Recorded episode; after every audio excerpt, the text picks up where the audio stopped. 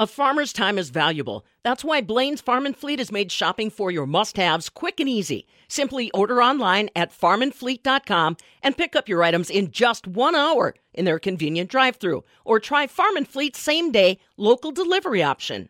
A manure digester facility in Middleton is turning cow manure into water. I'm Stephanie Hoff for the Midwest Farm Report. Scott Hines is a service technician with Aqua Innovations, and yes, they are turning what comes out of the back end of a cow into drinkable water. Well, we use uh, membrane technology, and so the idea is that we're trying to get the cow manure free of large particles and um, suspended solids and so a lot of farms do that already. They're using uh, mechanical separation, and they use that product for composting here at this facility. Some facilities use it for bedding. And then we take the liquid that's remaining off of that and we concentrate it up through membrane technology. And so we come out with basically three different uh, liquid streams. One is handled like regular manure with nutrients and suspended solids in it. Another one has no solids and can be irrigated and applied throughout the year. And the third one is clean, dischargeable water. What's the point of, of doing that? Well, one of the things that got us into this was reducing the hydraulic load for the farmers. Essentially, what that means is you can take a third of the liquid out of the manure and nutrients. It's less trucks going down the road, less chance for runoff, and the manure and the nutrients that are in those in that manure that's important for the crops. It's an easier time to get it to the fields and have it stay where it's supposed to be, as opposed to being run off into, you know, areas we don't want it. Right. And so we take that that liquid out, and it means less trucks, less hauling costs, and less of a headache for farmers to be able to handle their manure in a way that benefits their crops. Yeah, that, those dry solids are certainly a lot lighter than the liquid byproduct that comes from the manure digesters. Can your can the operation only be an add-on to something like a manure digester, or can it stand alone? So our system is flexible based on the individual needs of the farmer. And so we have uh, systems installed on farms that do not have digesters. And essentially, the, the big payoff for those farms is reducing the liquid and then having nutrients where some farms have issues with fields they can't put manure on because the phosphorus content is so high. So they can use the second product that we have that's nitrogen and potassium on those fields. And then they can truck the other stuff farther away, but it's less truckloads going there. Um, farms specifically with digesters, there's an add on bonus for the gas production, clean energy, and then our system, there's financial benefits based on the production of the gas and the volume that they get more revenue for the gas with green energy creation and that our, our system qualifies them for that. And let's talk about phosphorus. The whole point of turning manure into water is to limit stop phosphorus from getting into streams. Yeah, so the water is discharged and that reduces the overall liquid volume. Phosphorus is an issue in a lot of areas in Wisconsin because phosphorus hangs out on the land longer than nitrogen. Nitrogen gets used up, but the manure has valuable nutrients for crop growing, right? And so that phosphorus hangs around there. And over years of applying to the same fields, you become limited on the amount of phosphorus you can put on because it can't absorb it in the ground. And then it can run off into areas that we don't want it to run off into.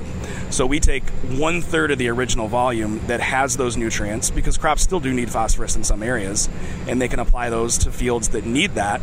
And then they have another liquid fertilizer product that has only nitrogen in it and potassium, no phosphorus. They can put that on land that's phosphorus limited and still not have to add commercial fertilizer that they have to pay money for. Yeah, yeah. So, so it's cost effective for the farmer to do this. Yes, yeah, 100%. It's really designed basically on saving for hauling costs and handling costs of manure, which is a big cost for farmers. But then there's added benefits of being able to say, if I get the nutrients where they need to be at the right time, then I'm going to have a better crop yield. I have longer growing season because it takes me less time to get that manure pumped out. I can get my crops on earlier.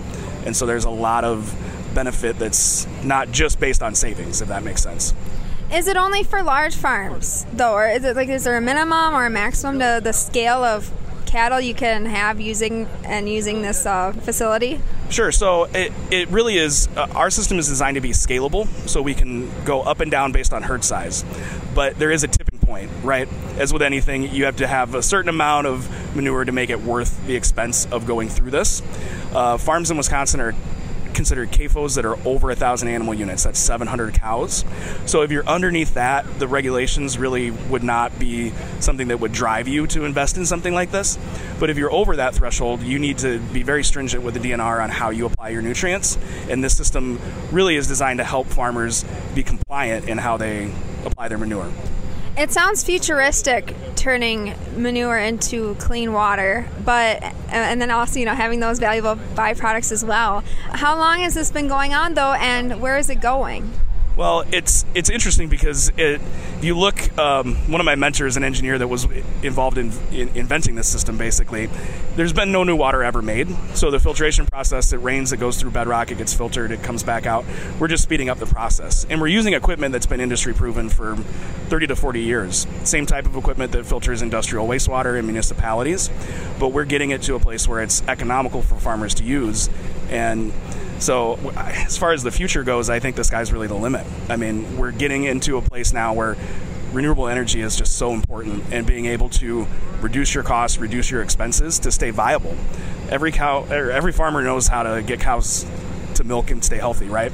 But the competitive advantage is if I can reduce my costs to do that, then I'm able to grow my farm, add to my herd, and be more profitable in the future. When does the cost of the system pay for itself?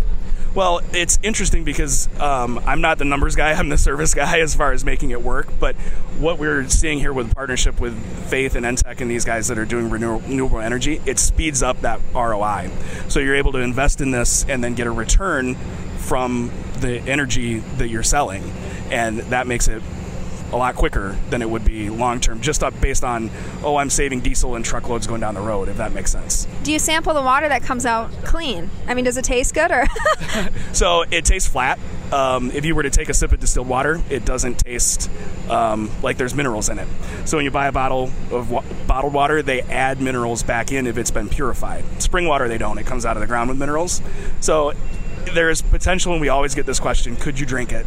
And you could, but we don't go through the sanitation and then mineralization like you would in a food and bev plant. Never mind the stigma would be a little bit rough, but there's so many ways to reuse that water based on just the needs of everybody's industrial application, right? You have wash water, you have places where you need to use water, and this water is very serviceable to be repurposed that way, or just discharged and then reduce the volume. That's Scott Hines, service technician with Aqua Innovations in Middleton, where they turn cow manure into water and other value added nutrient products. For the Midwest Farm Report, I'm Stephanie Hoff.